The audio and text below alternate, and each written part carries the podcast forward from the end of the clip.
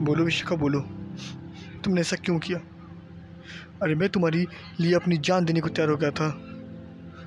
और तुमने मेरे साथ इतना बड़ा विश्वासघात किया क्यों? अरे, क्या कमी रह गई थी मेरे अंदर, जो तुमने मुझे धोखा दिया? मुझे चीट किया, तुम मुझे आज तक चीट करती आई। वाई